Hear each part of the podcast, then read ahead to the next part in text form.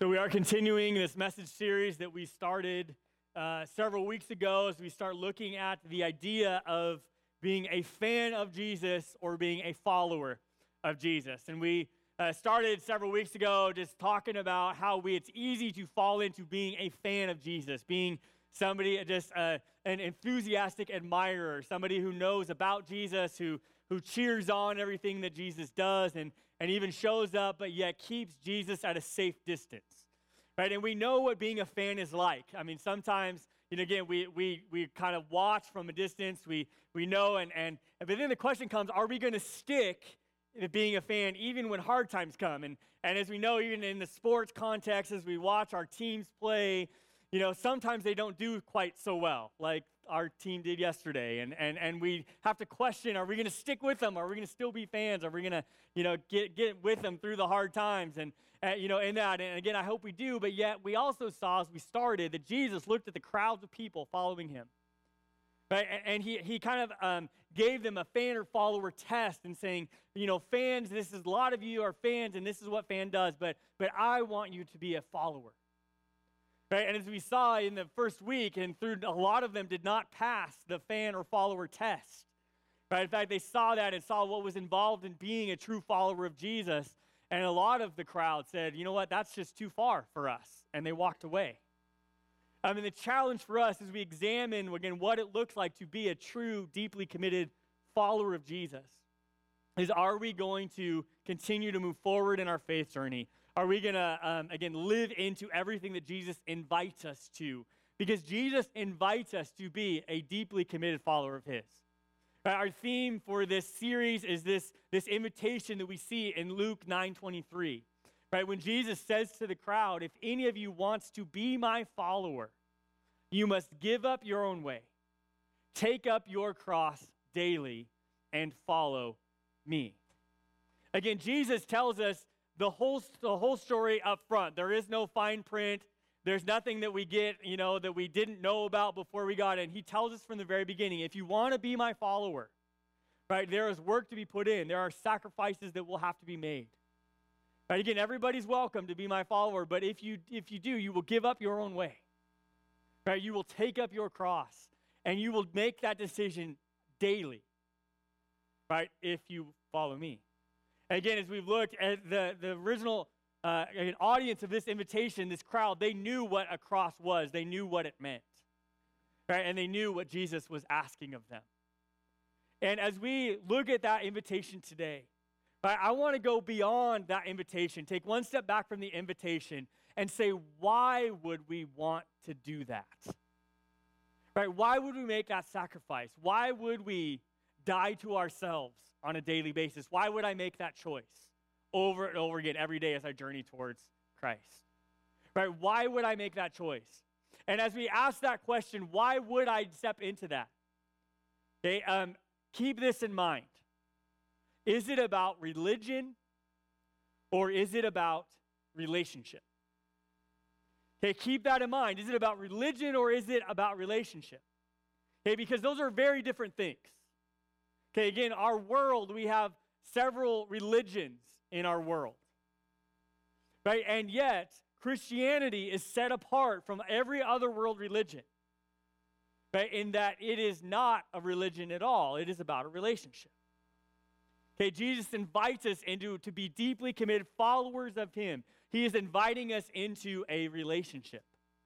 And again, we don't have to do anything to earn that love or to earn that relationship. And that is what, again, sets Christianity apart from other world religions, right? Is we don't earn it, right? Jesus freely gives us that invitation, and that yet we then just have to accept that invitation. But again, is it religion or relationship? Keep that in mind. It, our, our text for today, as we examine why would we um, accept this invitation from Jesus, is going to be in John chapter seven, verse fifty-three through eight eleven. And so I invite you to open your Bible with me to John uh, chapter eight. And if you if you don't have your own Bible or you don't have it with you today, there are Bibles uh, available for you in the seat pockets, and I invite you to use one of those. You'll notice on the outline of the page numbers of where you can find this passage in those Bibles. Um, but again, we're going to read today from uh, John seven fifty-three through eight eleven. And that, again, and keep this in mind, is it about religion or is it about relationship? So uh, John seven fifty-three, where it says, "Then the meeting broke up and everybody went home. And Jesus returned to the Mount of Olives. But early the next morning, he was back again at the temple. A crowd soon gathered, and he sat down and taught them. As he was speaking, the teachers of the religious law and the Pharisees brought a woman who had been caught in the act of adultery. They put her in front of the crowd. 'Teacher,' they said to Jesus, 'this woman was caught in the act of adultery. The law of Moses says to stone her. What do you say?' They were trying to trap him into saying something that they could use against him. But Jesus stooped down and wrote in the dust with his finger. They kept demanding an answer, so he stood up again and said, 'All right, but let the one who has never sinned throw the first stone.' And then he stooped down again and wrote in the dust. When the accusers heard this, they slipped away one by one, beginning with the oldest, until only Jesus was left in the middle of the crowd with the woman. Then Jesus stood up again and said to the woman, 'Where are your accusers? Didn't even one of them condemn you?' 'No, Lord,' she said. And Jesus said, 'Neither do I. Go and sin no more.'" Now, as we read this interaction that Jesus has with this adulterous woman and with the, the Pharisees and the religious leaders, okay, I want to ask, what was the real focus of this encounter between Jesus and the Pharisees? Now, obviously, this was a setup. Okay, in fact, I mean, the, the, the story tells us it was a setup. Okay, and from, from the very first moment, there's kind of some red flags that pop up to say this was not just a normal situation. This was a setup for Jesus. Okay, number one is that this, this adulterous woman is brought and thrown down in front of Jesus as they say, "We caught her in the act." Now, you and I both know that adultery is not something you can commit by yourself. But yet, they only bring her. And so they obviously had set her up along with Jesus. And as they bring her and they plop her down, and then, again, we, we know, again, their, their focus and their, their, their, their goal in this interaction. Okay, this woman was not the point. Again, she was a pawn, right, in this bigger plot. Okay, we also know that the rules were not the point. Again, they come and they properly address Jesus and say, the law of Moses says this is what you do if you're caught in adultery, which is one hundred percent true. Okay, but the rules were not the point either. Okay, they intended to catch Jesus in an indefensible place regarding the rules. They had purposely set up this situation to paint Jesus in a corner. Okay, and again, what does Jesus do when he's painted in a corner? Okay, because they plop the lady down, they give him the rules, and then they wait and they watch, and they say, "Jesus, how are you going to get out of this one?" Okay, the point of this situation, again, was them to set up Jesus. Okay, and, and again, um, if it, the focus is the rules, okay, in this situation, the focus was the rules. And Christianity, just like any other religion in this world, can easily slip into being a set of rules. And again, when we look at this set of rules, again, we can, we can um, you know, kind of melt it down to like, here's the set of do's and don'ts. And in fact, we kind of like it that way, right? Because if it's just a list of do's and don'ts, then I know what I can do and what I can't do, right? And to say, well, if I do this, then I get that, and that that's very simple to understand, right? But yet, if it's not about the rules, if it's not about religion, then it's a lot more messy. It's a lot more gray area, right? It's a lot more, how does this really work? It's very easy for Christianity, just like any other religion, to just be reduced to a list of rules. However, this can be a problem, because if we focus on a list of rules, then it's really easy to be a fan. Right? And, and when we look at this list of rules, is does this even present the whole truth of the gospel message? Right? The, the reality is it doesn't. Because again, Jesus does not invite us into a list of rules. Jesus invites us into a relationship. And, and when we look at that, again, where, what road does it take us down if we reduce Christianity and Jesus' invitation to a list of rules? Well, um, there has been this, this really hard trend to watch within American Christianity within the last decade. And that the decade of that is the fact we've been watching our kids and our teenagers walk away from the church. Okay, in, in, in huge numbers. Yeah, I tell you, as many of you know, I spent many, many years doing youth ministry before I came to lead this church. And, and as a part of, again, youth ministry, as, as a leader in youth ministry, looked at this problem and said, why do teenagers seem to follow really well through their teenage years, but yet when they graduate high school, they end up graduating from their faith and they never look back? They, and, and again, myself as well as many leaders within youth ministry were looking at this problem and saying, what's the real problem? Hey, now, uh, in there's been lots of studies and lots of theories and lots of things come out. Um, there was uh, um, there were two sociologists in two thousand five that, that wrote a book that was based on a study. Okay, that they they literally stepped back and said, okay, let's just step outside of the church culture and let's just observe this and see what's really happening, because it's at epidemic levels.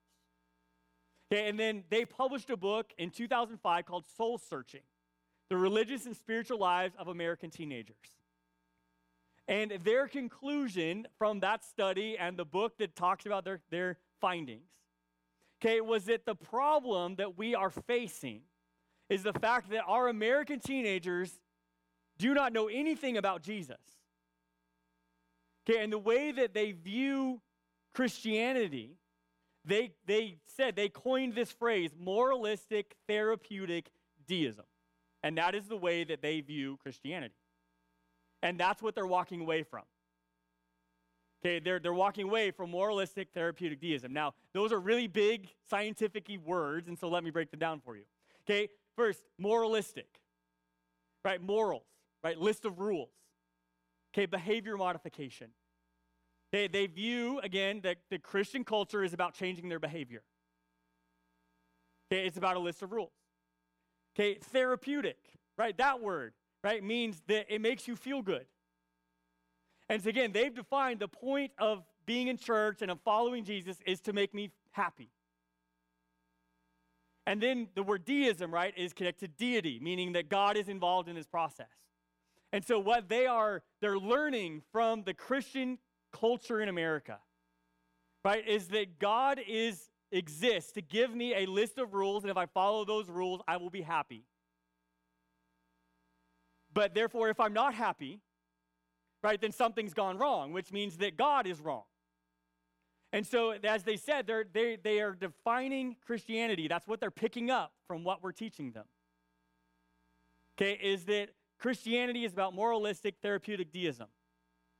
Okay, now here's the problem with that, right, is if Christianity gets, you know, um, boiled down to the fact of a list of rules, that if I follow the rules, I'm happy, and if I don't follow the rules, I'll be miserable, right, the problem is the focus becomes the rules. Okay, and, and as we all know, rules can be very cumbersome. Okay, which means, again, they they deduct from what we've been teaching them as, a, as an American Christian culture, right, is that, that rules kind of stink, right, because that means they don't see them as, as a list of rules that will make me happy. They see them as a list of things that I miss out on, right, and they look at all the rest of culture and all society and saying, well, they, you know, if all that God is supposed to make me happy, and even if I follow the rules, I'm still not happy, so I might as well walk away from it all because it looks like they're happier than I am. Right, the rules can be incredibly cumbersome. In fact, we see this happen in exactly in this story. I mean, it's the point of why these religious leaders set up this woman and set up Jesus in the first place, right? Because they brought him the rules. Right, again, it says they were trying to trap him into saying something that they could use against him. But Jesus stooped down and wrote in the dust with his finger. Again, the Pharisees and the, the religious leaders, they knew that the rules were cumbersome. They knew that they could paint Jesus into a corner pretty easily, right? And that's exactly what they did. Now, again, they bring it to Jesus um, with that cumbersome, and Jesus does not react the way they expect him to. Now, one of the problems with moralistic therapeutic deism is that constantly striving to live up to a high standard of rules, we naturally associate those rules with being a Christian, which means being a Christian reminds us about the rules and how you need to live up to them and how you will always fall short. And the longer we live trying to, to live to this, this high moral standard, the more exhausted we get. And the more exhausted we get, then the first chance we have to run to something different, we take it. Right? And the conclusion of their study that they wrote in the book was that teenagers are not really walking away from Jesus. They're walking away from an exhausting list of rules. And if the rules don't make me happy, then there's no point of even trying. Is it religion or is it relationship? Right? And unfortunately, there's a whole generation in America that believes it's just a religion. And now, not only that, but they also found that the teens learn more by watching and following the example and the lifestyle of the authority figures in their life than they do from hearing things. Again, this is something we already know, right? We we learn by experience, not by knowledge. Right? Now, again, we can learn by knowledge, we can hear, but again, lectures only take us so far. Right? But again, they and again, we then we wonder why um, they don't like authority figures, right? But yet they grew up right hearing authorities, authority figures say one thing and do something different. Right? In fact, we see again the rules can continue to demand an answer, and that's exactly what happens in the next verse. Right in this story, it says they kept demanding an answer. Right? Again, Jesus, um, as he walks through and, and lives out this situation, this corner that he's painted in, he doesn't do what they expect, right? And they just keep demanding an answer. And so then he stood up and he addresses them again and says, all right, but let the one who has never sinned throw the first stone. Again, Jesus doesn't change the rules, right? Jesus never denies, right, that, that, that she was in adultery. He never denies her sin. He never denies the rules themselves, but yet he just tells them, he says, well, if you are going to follow through with what the law says, then you have to throw the stone. And if you throw the stone, then you are admitting, or at least telling everybody in this crowd, that you have never sinned. Right? And so he is openly calling them out in front of this entire thing. He's saying, I dare you to be a hypocrite. Hey, and, and again, he he now in the scripture, it, the scripture does not tell us what he was writing in the dust. Right? It just says that he was writing. Now, again, I wish it would tell because I really want to know what Jesus was writing. Hey, now again, there's lots of ideas and a lot of Bible scholars. There's all kinds of ideas about what's going out now. Uh, you know about what he was writing was whatever it was. Okay, it was effective in them realizing about their their own sin, because what's the effect? Right, of Jesus throwing this out, this, this public dare, right, to be a hypocrite in front of the whole crowd, right? And and then you notice it says that they all, just one by one, from oldest to youngest, they started dropping their stones and slipping away. Again, I like to think that Jesus was writing the names of everybody who had committed adultery with that woman. Again, I have no idea. That's my idea. That's not scripture. Don't don't don't quote that. That's that's what I think would have been awesome if that's what Jesus was doing. Right, again, I no, we don't know what he was writing. Right, but at the same time, again, he writes it and they start to slowly leave. Right, again, um, as we realize this challenge, right, then we, we find the problem with the rules. Right, again, not only are rules cumbersome, right, but again, as Jesus challenges them with the rules and saying, okay, if you're going to uh, enforce the rules, then you better be living out righteously yourself. And obviously they weren't, because they dropped their stones and they left. Okay, but not only are the rules cumbersome, but also the rules don't inspire grace. Right? Because why did Jesus come? Again, what was the point of his ministry? He came to change the rules. Right? Just as we read in the scripture about communion today, right? As it says that his blood has um, sealed the new covenant. Right? And that is a covenant of grace and of mercy, right? And of, of salvation that is not upon ourselves, that he paid our price. Right? And the problem with the rules is they don't inspire grace. And yet that's exactly what Jesus came to give. Notice, again, how does this story conclude in verses ten through eleven? He says, "Then Jesus stood up again, and he said to the woman, 'Where are your accusers? Didn't even one of them condemn you?'" Again, you could just imagine this scene, right? Is that this woman has probably, you know, just been huddled up in a ball, you know, dying in her own sin on the ground, uh, completely ashamed, and yet she probably had no idea what was going on around her, right? Until Jesus addresses her, right? And say, "Hey, where are your accusers?" And I can just imagine her looking up and looking around for the first time and realizing that they had all left, right? And then she replies to him and says, "No, Lord, you know, that none of them have condemned me," right? And then Jesus replies to her with this incredibly grace-filled response when he says, "Neither do I." Because guess what? There was one person in that crowd who could have rightfully thrown a stone at her. And that person was Jesus.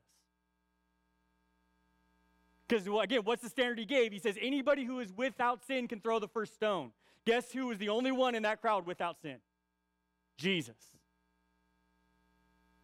But again, he didn't change the rules, right? He didn't deny her sin. Right, but yet he gave her an incredibly grace-filled statement when he says, "Neither do I." That is an incredibly loving, merciful, grace-filled, powerful statement by our Savior. Neither do I. But notice, he forgives her, right? But then he doesn't stop there. He doesn't condemn her, but then he says, now you joined the journey. Now it's time to get serious about your faith, because I'm not interested in fans. And he tells her from there, he says, then go and sin no more. Follow my example. Right? I'm already living this example. Follow it. Is it religion? Or is it a relationship?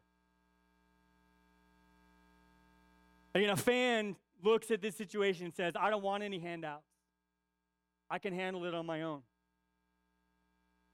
And then fans end up spending their lives carrying around the burden of religion. But the grace of Jesus, the same grace that saved this woman from being stoned, calls to those who have been hauling around a long list of rules and rituals and obligations. And Jesus calls to those who are tired of pretending. And he tells them, neither do I condemn you. He calls those that have had the guilt and the fear of religion wearing them down. And he says, come to me, all who are weary and burdened, and I will give you rest. Again, I don't know what your journey looks like, and I don't know if maybe you grew up in a home where you were taught all about Jesus. You went to church on the weekend and a church camp in the summer, and maybe you learned to fear Jesus, so you kept as many rules as you could, hoping that you wouldn't go to hell. And when you did sin, you would carry that guilt with you, wondering if you would ever be good enough. And you were taught to observe different religious traditions and rules, but someone possibly who had never really fell in love with Jesus. And you slipped into being a fan. Because when you come into a situation in which the rules take precedence over love and grace, it's hard to fall in love. It's hard to fall in love when the focus is the rules. You know, when you think about this, this relationship that Jesus invites us in, the, the, the picture that Scripture uses between us and our Creator so many times in this loving relationship is, a, is an earthly marriage. Right? And when you think about an earthly marriage and you think about, you know, we know what, what you do when you get married. You stand up in front of all your families and friends and, and in front of a pastor, right? And you make vows. You make commitments. You commit to live by the rules. But again, you, I, again, when I stood up and I married Maureen, I was I vowed to be faithful to her. As long as we both will live, I'm going to be hers and hers alone. Right? I vowed to provide for her, to doing anything I had to do to meet her needs. Right? I vowed to be committed to her for better or for worse. Right? And there were some other rules that I committed to on that day that I didn't know yet. Like, I didn't know that I was vowing to do the dishes and to clean up the kitchen after dinner. Right? I didn't know that I was vowing to text her when I'm on my way home, especially if I'm going to be late. Right? And I didn't know that I was vowing to always put my shoes in my cubby in the mudroom. Hey, there, there are rules, again, that come out later and deeper in the relationship that I didn't know about. Right again, but why am I willing to do those things? Because I love her. Because I fell in love with her before I took those vows. Right? And the more that I, I am committed to her and the deeper relationship we go, the more I love her. Right? And because of the relationship, right, we make each other better people. Right? And, and because of the relationship, I keep my commitments, and I keep my vows, and I willingly live according to those rules. All of these don't look like a list of rules because of our relationship. I love my wife, and I'm willing and joyfully fulfill my commitments. Because I love her, and I know that she loves me, our relationship drastically changes my perspective. Is it religion or is it relationship? Hey, think about this as we hear from Kyle Eidelman this morning. It's not unusual for me to talk to Christian parents who are upset and concerned because maybe a college-age child or an adult child is no longer following Jesus. And the parents usually want to know what happened. They want to know what went wrong. That's a hard question to answer. There's a lot of different possibilities, but I, I do my best just to listen to the story, to encourage them, and to pray for their child. But not long ago, I was uh, speaking in Houston, Texas, and after I was done speaking, this big man with this big belt buckle came up to me, but he had, uh, had tears in his eyes. And he began to tell me the story of his prodigal daughter, who had left home and had walked away from her faith, was no longer following Jesus. But he didn't ask me what happened. He didn't seem to be looking for an explanation. In fact, with one sentence, he told me what he thought went wrong. He said, "We raised her in church, but we didn't raise her in Christ." Do you ever go to the doctor and get an inoculation? They give you a little bit of a virus to try and make you immune to the real thing. I think that's what's happened to a lot of fans. They got a little bit of Jesus. Maybe at home, maybe at school, at church, a little bit of Jesus and a whole lot of rules. Maybe a little bit of Jesus and a whole lot of tradition. But one of the most deadly things that can happen to your faith is to have just a little bit of Jesus. We raised her in church, but we didn't raise her in Christ. We raised her in church, but we didn't raise her in Christ. Again, religion or relationship. See, and when we think about that, and again, just as, as that man admitted, the problem with, the biggest problem with us focusing on the rules, okay, is the fact that the rules don't keep us around. If it's all about the rules, it won't keep us committed. It won't keep us moving. Right? The rules don't keep us around. Again, I want to say this very clearly and very carefully. when our kids grow up and they define Christianity as keeping a moral code instead of defining Christianity as being a follower of Jesus Christ, they will walk away from both of them. Again, if they grow up defining Christianity as a moral code instead of a relationship with Jesus, they'll walk away from Jesus and the moral code. Because the rules don't keep us around. But relationship does. If the rules don't keep us around, but the relationship does. If, if we fall deeply in love with Jesus, we can never go back. Right? And no matter, you know, what happens, no matter what pulls away, no matter what we face, the, the love of Christ and our love for him, that deeply committed relationship will point us back to Jesus every time. We must define Christianity first and foremost as a relationship with Jesus Christ. We cannot expect to recruit the world to a set of standards that we would never live by or follow if it wasn't for a loving relationship with Jesus. Because they're not going to get on board with that unless it's because they know Jesus. Again, it needs to be first and foremost about falling deeply in love with our Savior because he loves us first. Again, when we fall deeply in love with him, when we, we take that relationship seriously, when, when we receive him as our Savior, right, and open ourselves to that relationship, we join the journey with him, and that starts a journey. Right, and, and again, that starts a journey of us taking up our cross daily and walking with him and, and journeying forward in our faith and, and keeping our focus on Christ and the destination of our journey. Right? And we have to make that choice exactly like Jesus said, daily. Right? And we got to continue to move forward with him. Right? And, that, and that's what um, Paul describes in Romans twelve, one and two. Okay, when he describes what happens after you accept Christ as your Savior. Okay, where he says, and so, dear brothers and sisters, I plead with you to give your bodies to God because of all he's done for you. Let them be a living and a holy sacrifice, the kind he will find acceptable. And this is truly the way to worship him. Don't copy the behavior and the customs of this world, but let God transform you into a new person by changing the way that you think. And then you will learn to know God's will for you, which is good and pleasing and perfect. And you notice, where does it start? It starts with giving our bodies to God because of all he's done for us. Guess what that describes? That describes a relationship.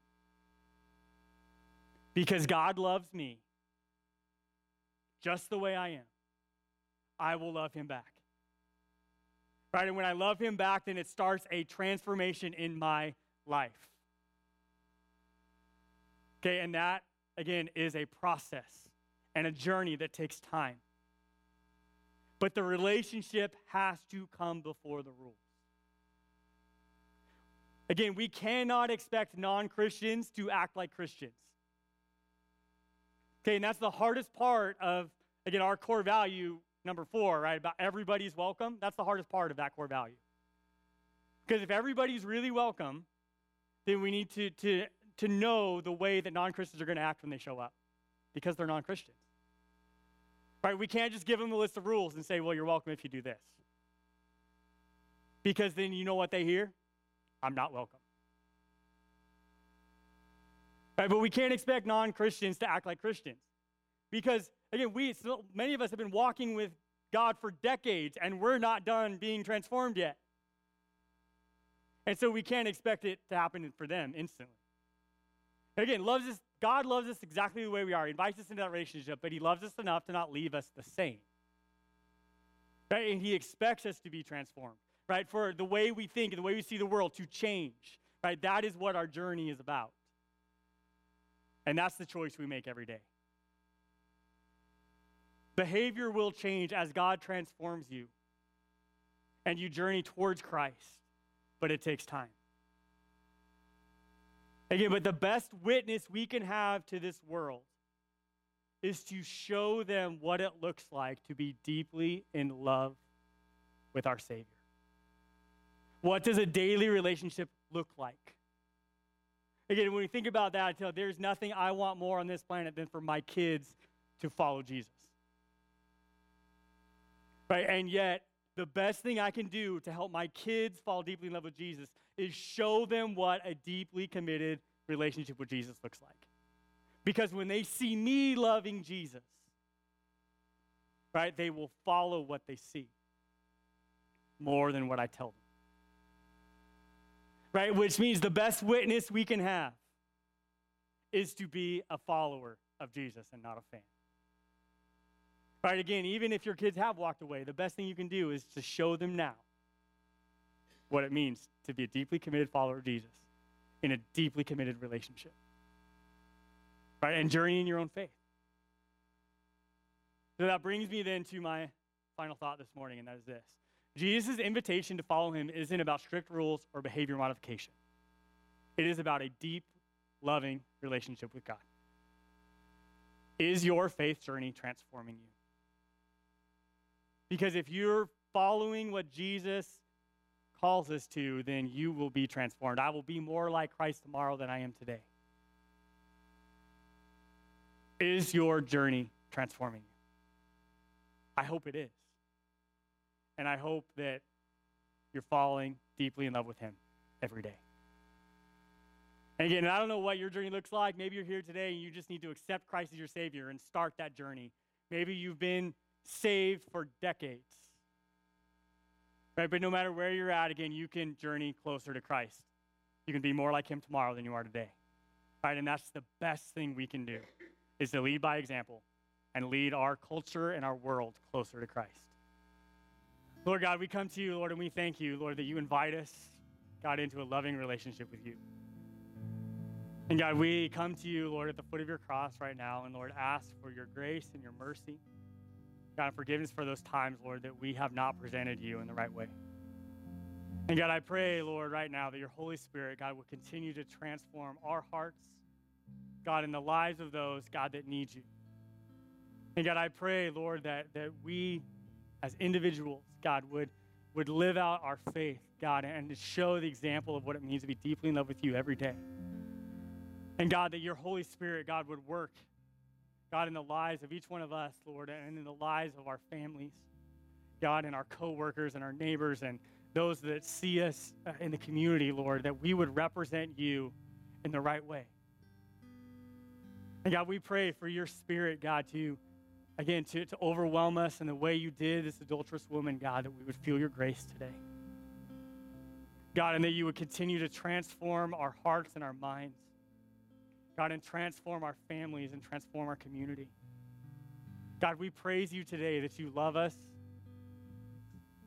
And God, we offer our love back to you. God, as we walk with you, not just this week, God, but as we walk forward from here, God, in a deeply committed, loving relationship with you. God, we thank you for your love and your grace and your mercy.